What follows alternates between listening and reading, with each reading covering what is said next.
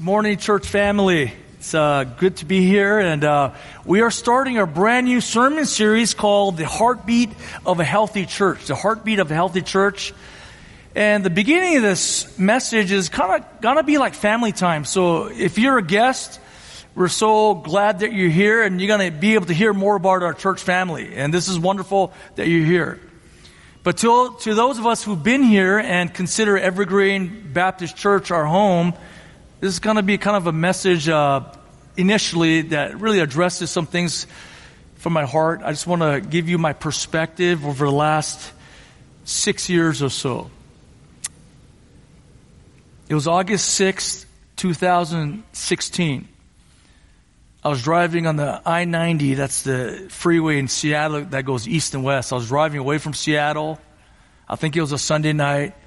And that's when Pastor Corey gave me a call. Pastor Corey, for you guests, was our senior pastor for 42 years. And this is where he asks me and lets me know uh, what he's been thinking. And he says, Would you be interested in being my successor as the next senior pastor of Evergreen Baptist Church? And so that was in my mind. For so for the next five months or so during the football season, we're right in the middle of training camp, trying to win some games. And Charlotte and I were praying through this. Is this what you have for us, God? Talking to other brothers and sisters. Is this what you have for us, God? Searching the scriptures. Is this what you have for us, God?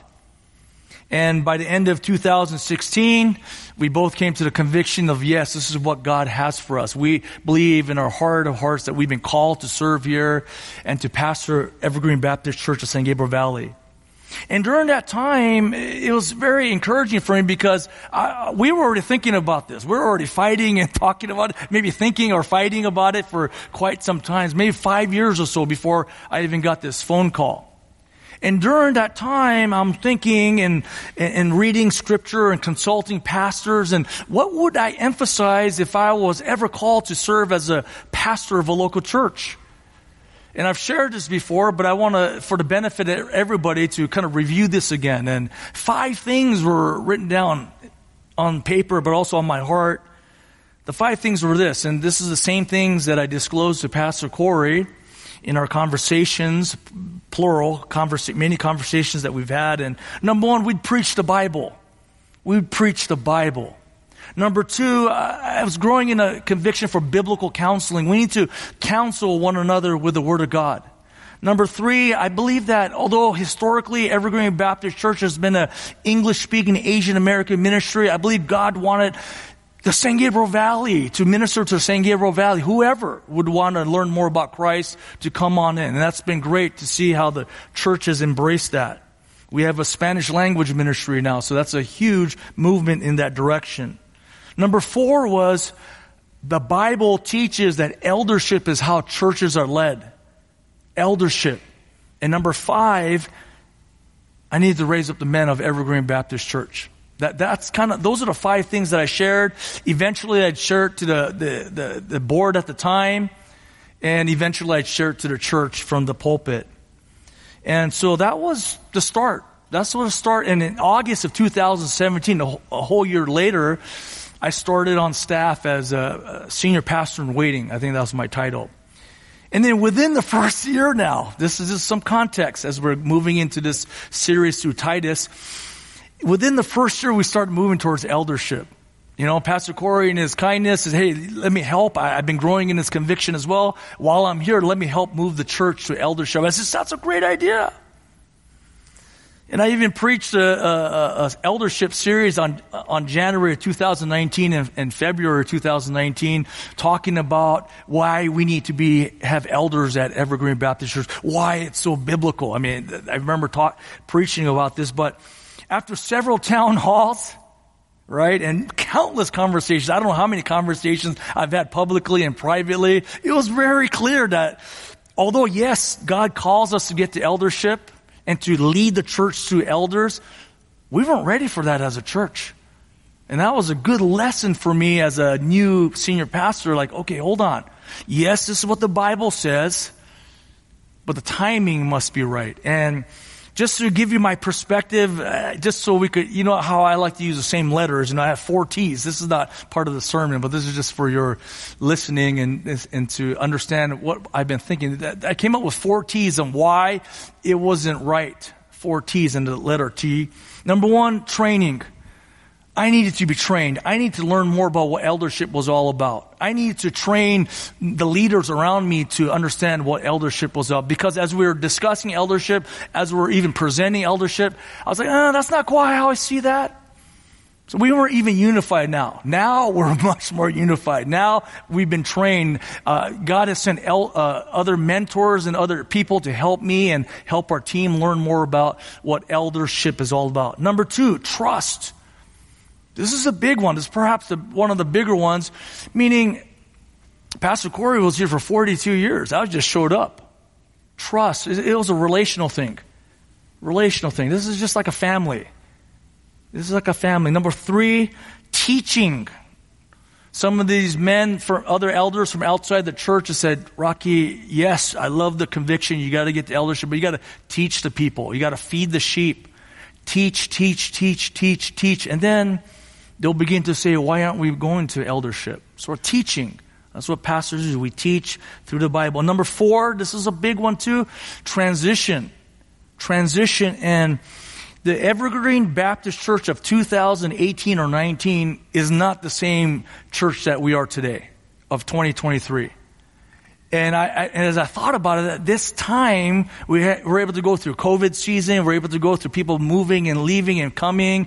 And now, as I look out, other than if you're a guest, I just, this is our church family.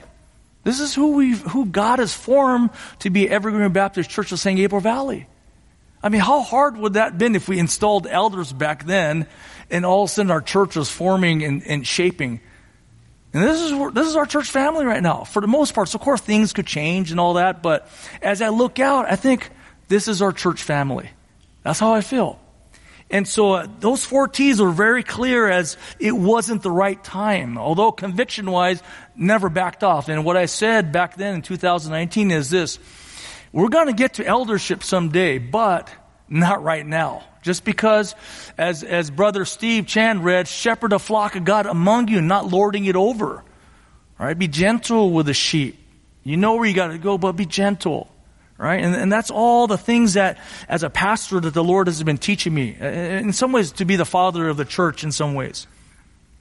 The church is the body of Christ.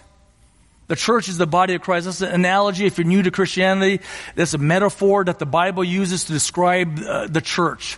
Jesus Christ is the head. I'm not the head. Jesus Christ, the Lord himself is the head of the church. And every single member is the body parts of the church. And through this series, I'm going to argue and, and explain through Titus that the elders set the tone for the church under Christ. And in other words, we're, the elders will serve as the heartbeat of Evergreen Baptist Church. In order to have a healthy body, you need to have a healthy heartbeat. And the elders are served to set the tone for what's important in the church. We'll set the tone on what we need to guard against. Set the tone on how we care and love for one another. Set the tone on what discipleship relationships look like. So this is, this is, elders are critical in order to have generational health, not just one, uh, one year or another. I'm, we're talking generations. We're not even talking about one generation. We're talking about our grandchildren and beyond until the Lord returns. So now that we're, um, we're heading to our seventh year together, some of us, right? Uh, this is going to be a nine sermon series out of the book of Titus. And like I said, it's the heartbeat of a healthy church. And every week we're not going to address every single aspect of eldership, but we're going to cover specific aspects. And really, this is not going to be like I'm proving that eldership is the right thing to do. Uh, that's not really it. In the last sermon series, that was more like it. I'm going to show you through the Bible this is what elders are called to lead the church. This is more about the necessity of elders in order to have a healthy local church.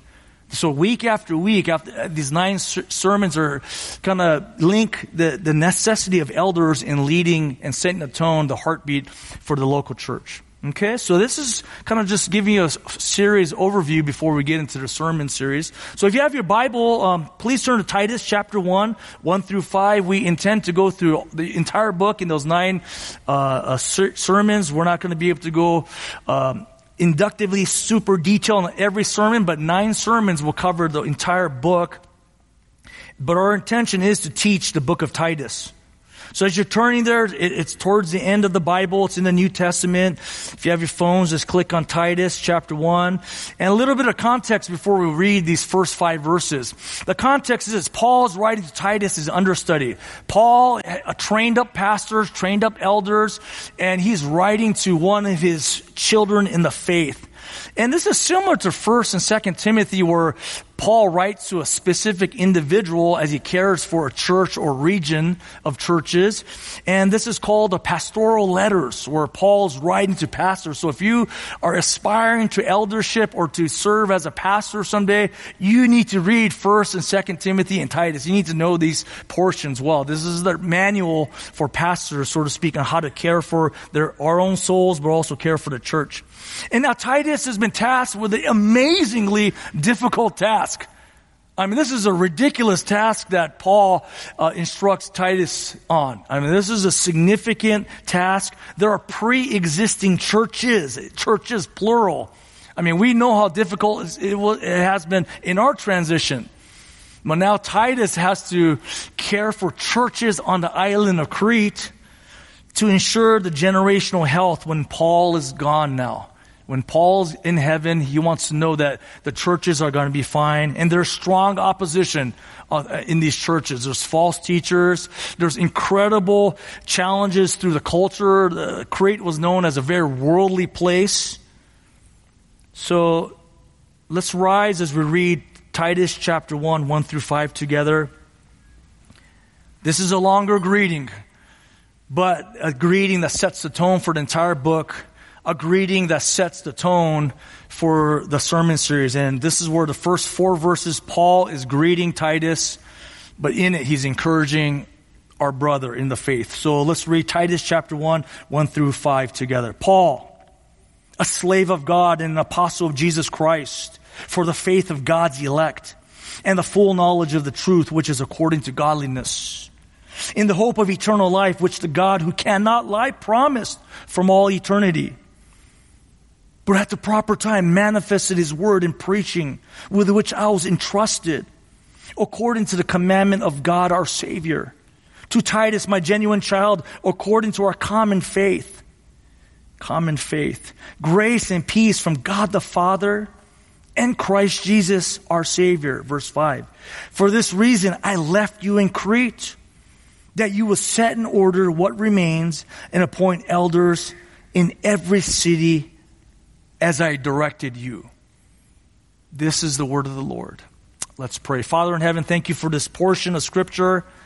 I pray, Father, that you will lift our eyes to heaven and see how great of a Father that you are through this portion. Thank you, Father. In Jesus' name, amen. Please have a seat.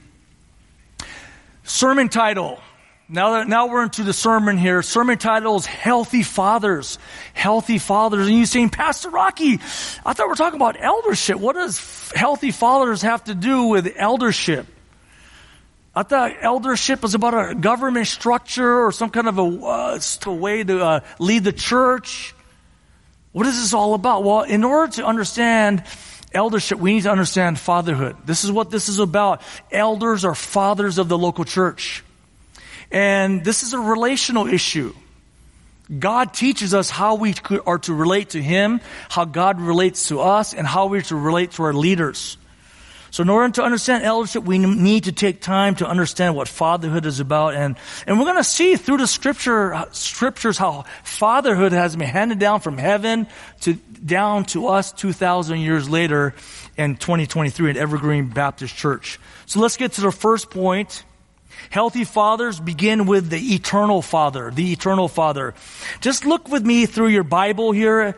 In this portion, God is saturating these pages here. Just in these first four verses, you got God's slave, that's Paul. You got God's elect, that's every single Christian. You got God's promise of eternal life.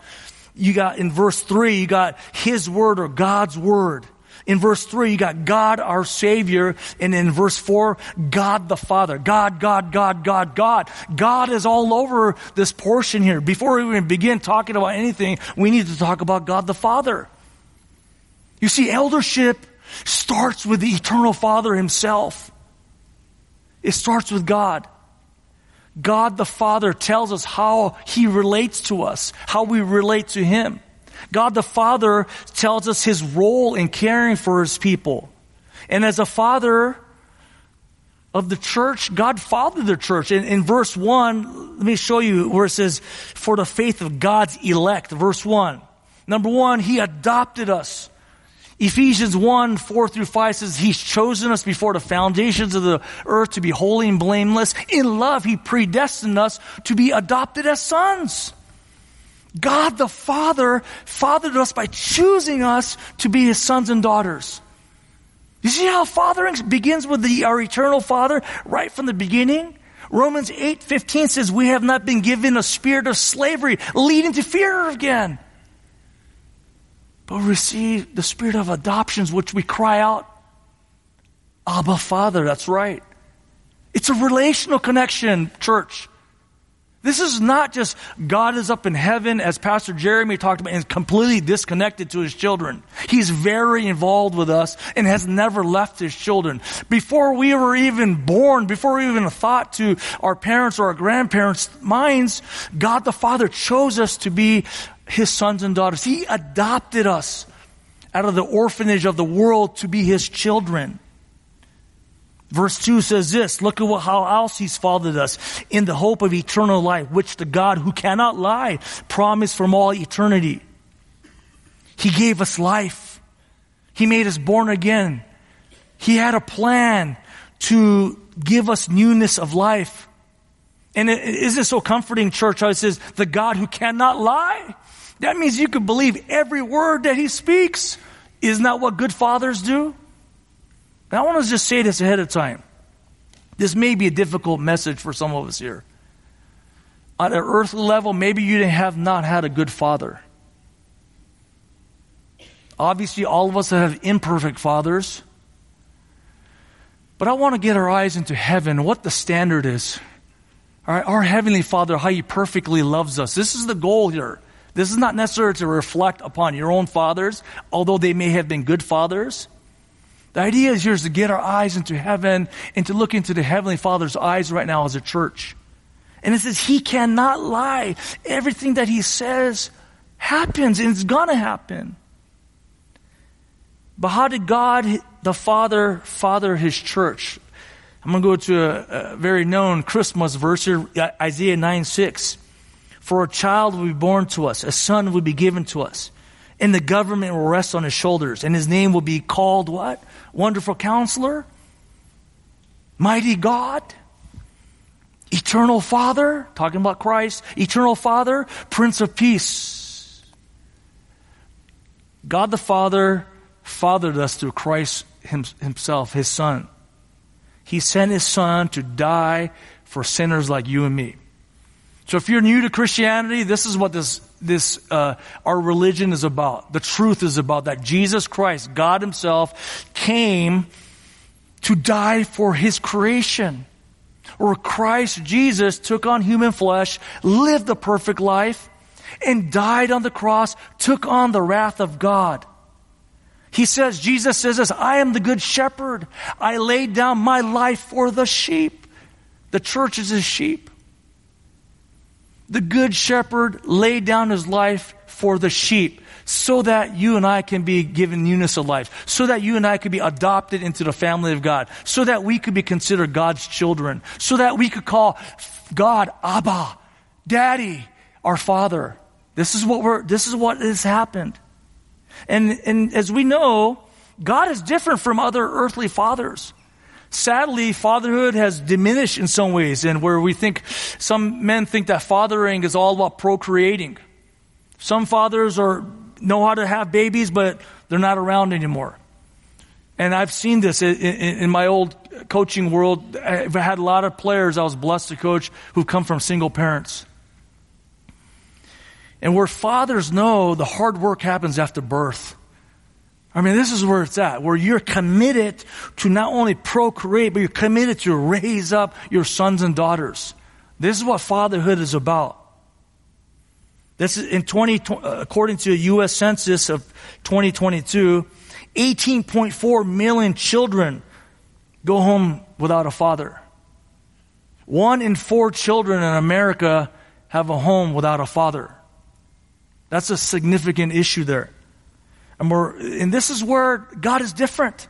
God doesn't just give us life or I'm going to save you and just leave us alone, as Pastor Jeremy talked about. God the Father gives us life, but he also, He trains us in fathers, every single one of His children.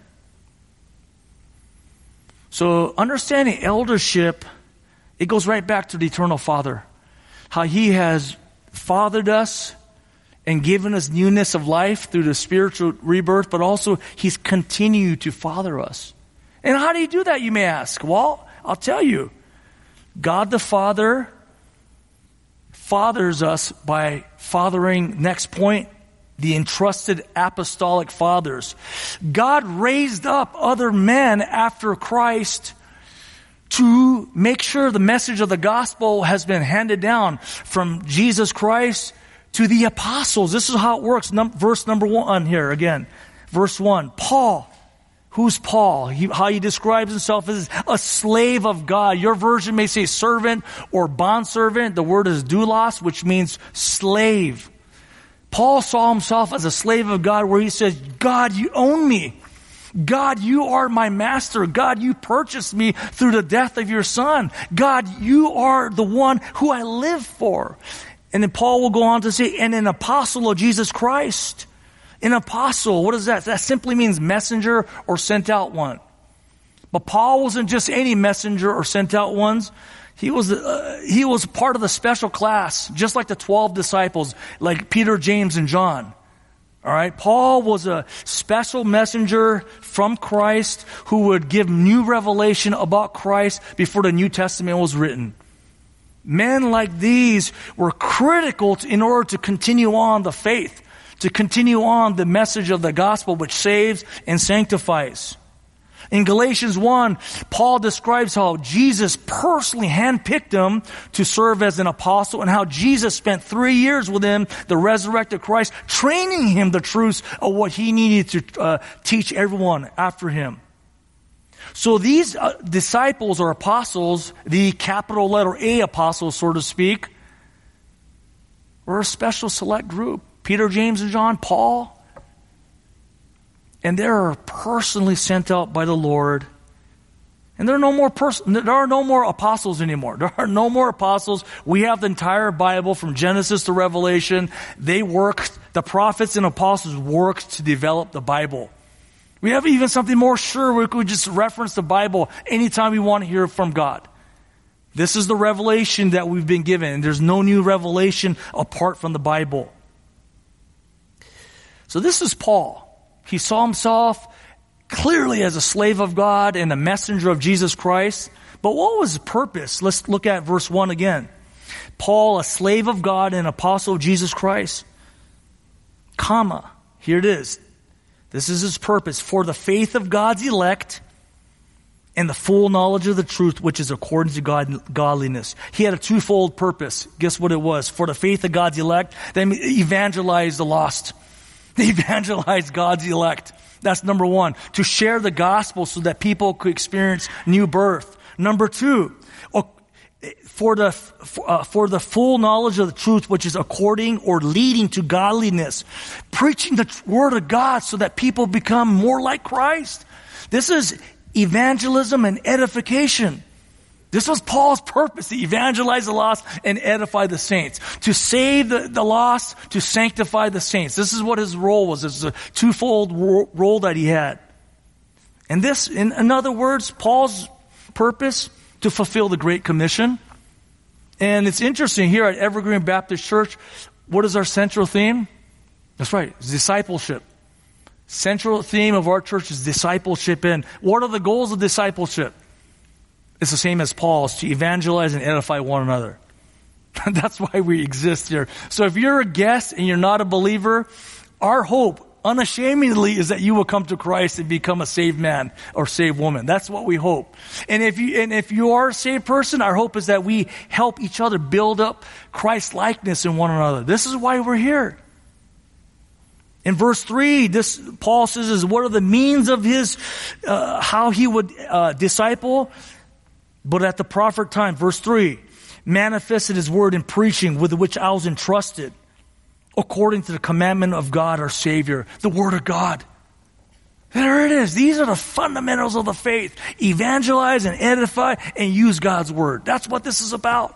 Clearly you see Paul's philosophy of ministry laid out right here in the first couple of verses of Titus. This is what apostles did. This is what Paul did. And he was entrusted to preach God's word. And isn't it comforting, church? Where verse 2 it says, God who cannot lie. I mean, you need to take that home with you. God cannot lie? What does that mean? That means that every word that you see in the scriptures, you could count on. As long as you understand what it's saying, you could go to the grave believing all these things because the God who cannot lie authored the Bible. That's exactly why apostles use the Word of God to evangelize and to edify other people. Let me read you Paul's other philosophy of ministry, which he says the same thing in uh, Colossians 1.28. Him we proclaim, or in other words, we preach Christ, Paul says, admonishing every man, teaching every man with all wisdom, so that we may present every man complete in Christ. We preach Christ so that people will come to Christ and become more like Christ. That's what Paul's saying. For this purpose, I also labor, striving, straining, according to the, to his working, which he, he works in me in power, according to the Spirit of God that was working in Paul. Paul was all in with this, uh, with this effort to try to evangelize and to edify. Paul knew exactly who he was. Church, it's been amazing. We've, uh, I've been a part of a men's discipleship on Saturday morning that we began and we met two times already, and it's been super encouraging. And we just meet. Basically, we open up the Bible or talk uh, uh, uh, uh, concepts that are taught in the Bible, and then we break up and we pray for each other, and we kind of connect with each other uh, throughout the weeks. And one thing I shared is, is recently with the group was an interview by my old boss, Coach Carroll and one of our old players interviewed him and I was, he, my player sent it to me and I was listening to it and it brought back a lot of good memories, but also served as a really good reminder. Coach Carroll's basically giving a secret to his leadership. I mean, it's not a big secret, but he was explaining basically how he's been successful over these years as a football coach. And this is a secret, knowing who you are knowing who you are. And he would, he would challenge the staff. I don't think this is the interview, but he would challenge us and say, in 20 words or less, tell me who you are. In 20 words or less, tell me who you are. He'd say that to people and challenge that. And so as a leader, he wanted to reproduce himself. He wanted to reproduce himself and who, how he would describe himself. I'm a competitor. That's it. I am a competitor. That's how he would describe himself. And as he would try to lead, he would basically try to replicate more people like him, not exactly, but thinking in his way to build a strong team. I mean, like begets like, right? I mean, we get that. So he wanted to build up more competitors. And the, I guess the point that he would make to me and to others, and maybe this our discipleship group is this: if you don't know yourself very well, it's hard to reproduce yourself because as just the world changes and, and different urgencies and different concerns arise constantly, you're going to be swept back and forth like the wind.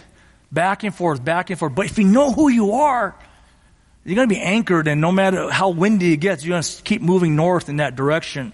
So Paul knew exactly who he was.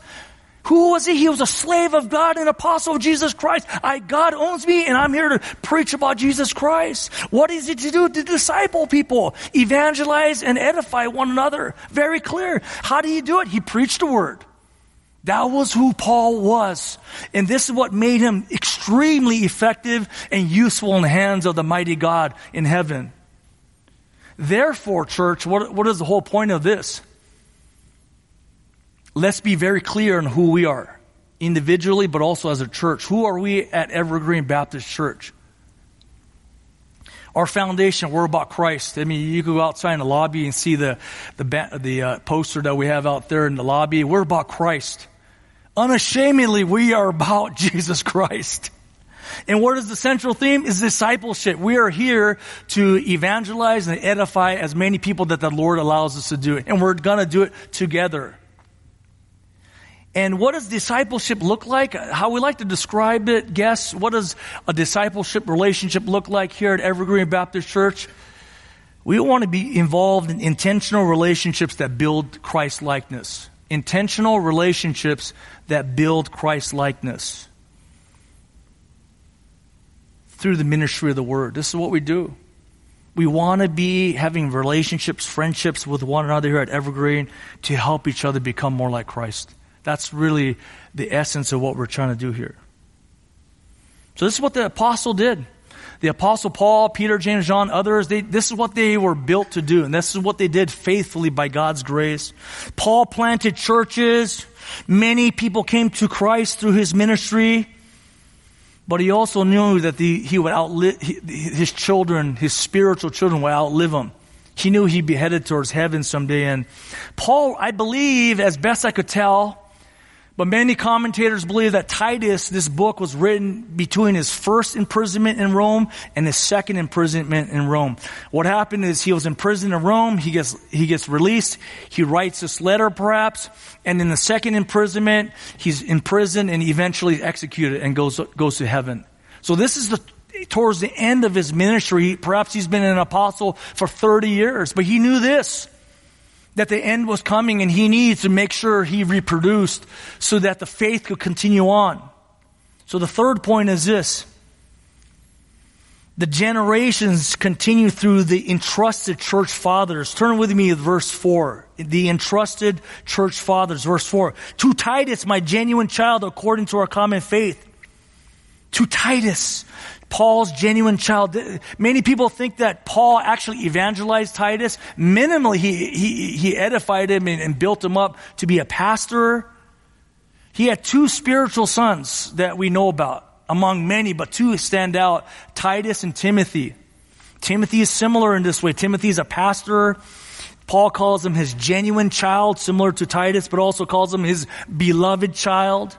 Second Timothy 1 in the other pastoral letter, it describes Lois, Timothy's grandmother, and Eunice, his mother, and how they had the faith, how they helped pass it down to Timothy. But what about Timothy's father? This is pretty rare. Usually you mention the father or the men of the family. So the fact that Paul never mentions Timothy's father means he either was dead or non-believing uh, Greek. He was non-believer. He was a non-believer. This is where Paul stepped in into Timothy's life and fathered Timothy and trained him up. This is where Paul stepped in. I talked about earlier fatherlessness, and uh, like I said, through my experiences, particularly as a coach, I mean, I've seen some amazing mothers. I mean, valiant women who would, without husbands or fathers, care for their sons, sons and daughters, and it was amazing. I mean, mothers are, or, or women are usually more intuitive and understand the need to care for children, right? I mean, this is how most women are. And sadly, with men, it's not always intuitive. Sadly, with men, I'm grateful to see a lot of great fathers here, but sadly, with some men, it's not as intuitive. They need to be taught, and, and, and oftentimes men need to teach men. This is how this works. Men need to teach other men, young men. Men need to uh, hold young men accountable. Men need to be loved by other men. This is how men are built up to do these things, to act as a father. Because left alone, uh, without any training, any uh, care, uh, oftentimes we sadly follow our sinful patterns.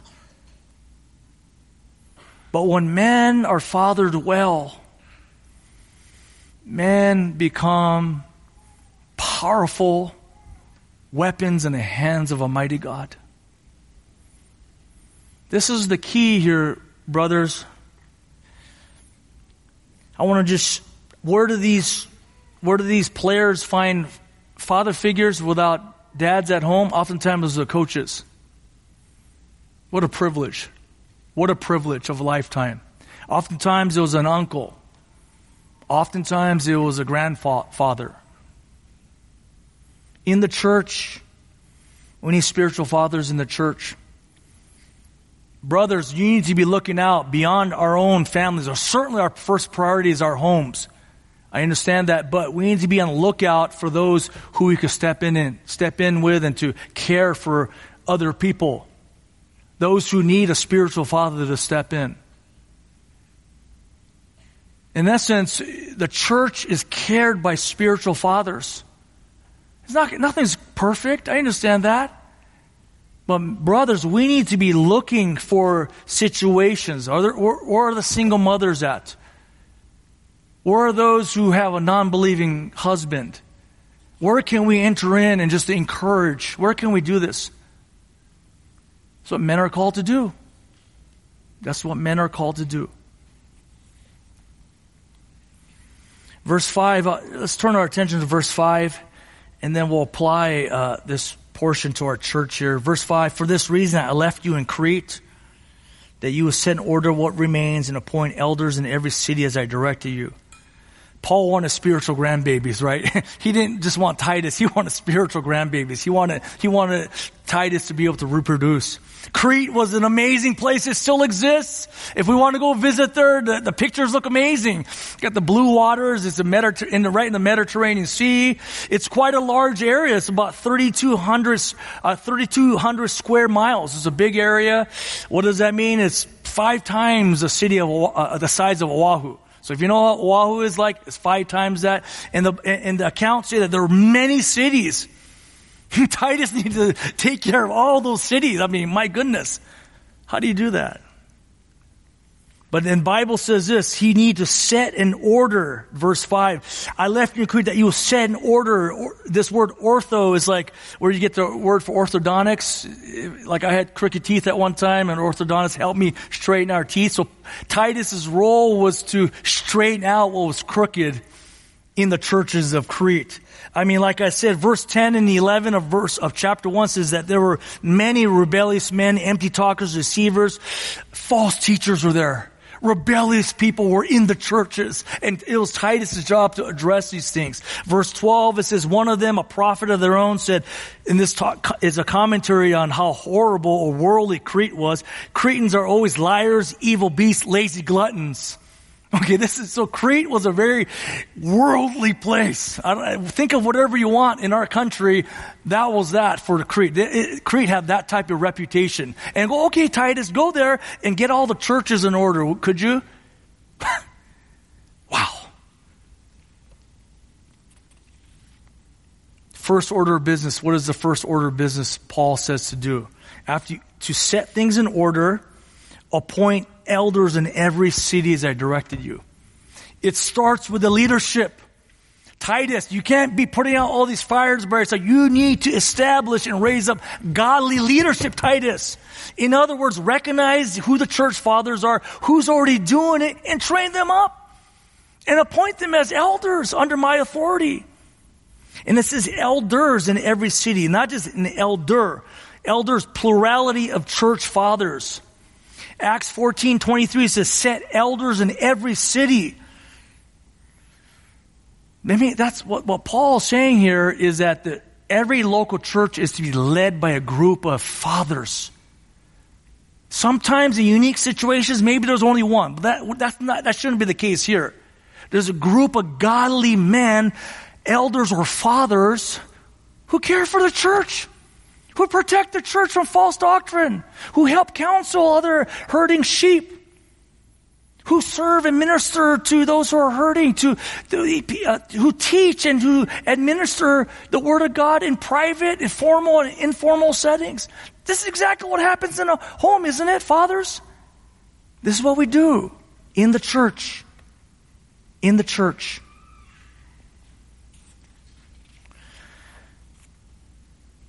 This is something that uh, I've mentioned earlier, one of the five things that were an emphasis to raise up the men.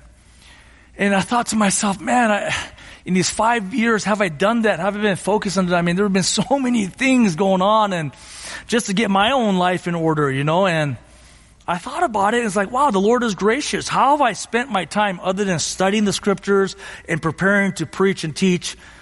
Basically, I spend a lot of my times with the pastors on Tuesday. Then there's an executive board team that has been formed, and God is discipling us to various challenges and things that happen. What a great thing. Then on Thursday mornings, I, am able to meet with a group of men and go through the Word, and we disciple each other. And then we just started this Saturday men's discipleship group, and I'm, i was actually encouraged. I said, "Wow, Lord, I, I didn't re- quite realize it so much, but the more I think about it, it's happening." And you may be sitting there like, Pastor, aren't there women in the church too? right? Like, are you going to spend time with us? Are, are, we in emphasis? Absolutely. We're working on some things, but I will say this much. Leadership begins in the home and in the church with the men. Just like what Paul says here. As I directed you, appoint elders in every city. First and foremost, find the leaders. Find the men, find the fathers of the church, and train them. This is what we hope to do here. Now let's apply this portion to our church. Let's get really personal here now. I hope you could see the progression. God the Father, the eternal Father, births and cares for his church by sending Christ his Son. Then Christ his Son trains and appoints and sends out apostles like Paul, Peter, James, and John, and others. And then these apostles birth and father children like Titus and Timothy, the early church fathers. And then 2,000 years later, here we are at Evergreen Baptist Church. That's how this has worked. People have handed down the ministry of the gospel, the ministry of the word from generation after generation after generation after generation. This is not a novel idea like we're a new pastor or this is, uh, that just came up with this word, uh, concept of eldership. This concept of eldership has happened since heaven. Heaven has opened its doors and get, gave us the idea of how to care for his church through fathers. So now let's apply this to the Evergreen Church Fathers. This is where I want to apply this. I'm giving you one practical reasons why this is absolutely necessary for the generational health of our church. Reflecting on the last six years, basically our transition. I think it was a relational issue largely. There was a big part of it where we just needed time to get to know each other. I needed to do funerals. I needed to do home visits. I needed to do weddings. I needed to sit down and have coffee and lunch. I needed to just be here, basically. Are you going to even be here long term, Pastor? I just needed to be here. I just needed to get my wife, my children in order. All that was all there going on at the same time. Right? And so I, I think it was a relational thing. And a good friend of mine uh, who's still part of our church said, you know, when Pastor Corey left, you came as like getting a new dad. I mean, that, that was a good analogy. There's a lot of relationships there. And I just wanted to just say this again, and I've said it before, and I'll say it again. I am super encouraged by people who've recently joined our church the last couple years. I mean, it's like, my goodness, thank you, Lord. But I just want you to know those who have been here those six years, the whole six years, I just want you to know how you captured my heart. I mean, this is, uh, I feel the encouragement, the love, the support, the, the similar shared convictions. I, I, just want you to know that fuels me, that keeps me going. Just, just to share my heart with you on that. But I wanted to share, share this. There's going to be a new senior pastor someday, either by death or it's just time to get a new pastor. It's going to happen again. Some of us might not be around, but it's going to happen again. And my hope and goal is to set up our church family by God's grace to have generational health so it's not contingent upon one, uh, one person. I mean, think about how hard that it was. I mean, think about that. As you're sitting there right now, you may be thinking about friends that have left, uh, different ministries. I mean, you're wondering what in the world's going on.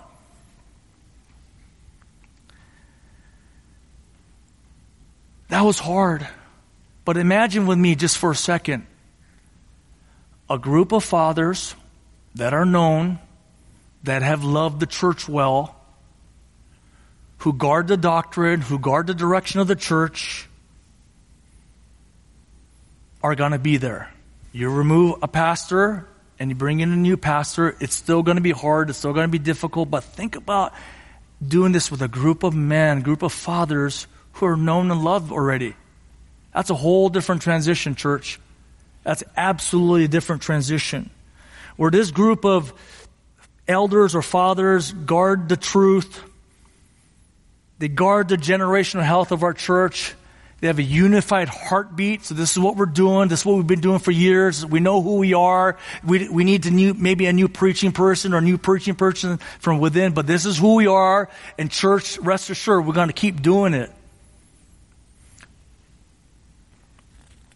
See, eldership is critical for the generational health of the church. It's by God's grace that we're at where we're at right now. It's amazing. I couldn't be happier where we're at right now. And why does it have to be a group of elders and maybe not just one senior pastor? I'll tell you why. Coach Carroll's able to reproduce himself, but you don't want me to reproduce myself in a Christian way, okay? You'll gain some of my strengths. Certainly you might gain a lot of my weaknesses too. You don't want that. I've shared that a hundred times. The goal of discipleship is to become more like Christ. And when you have a group you'll get a fuller, clearer picture of Christ because everybody has different gifts, different talents, different training, different strengths, different weaknesses, different uh, hurts and wounds. You need the whole picture. I certainly, God willing, would love to be a big part of that, but you need the bigger picture. You need a bigger group of fathers. 1 Peter 5, 1 and 2, as Steve read, one church father, Peter, speaks to the other church fathers, the other elders. Therefore, I, Peter, the other father, exhort the elders, plural, uh, plural elders among you as your fellow elder, a witness of the sufferings of Christ and a partaker also of the glory that is to be revealed. Shepherd or feed and lead the flock of God among you, overseeing not under compulsion, but willingly, willingly according to God. Do You see that church?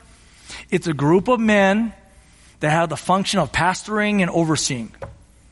That's what fathers do. Fathers are the person feeding and, and, caring and leading is what fathers do in the home, but certainly in the church as well.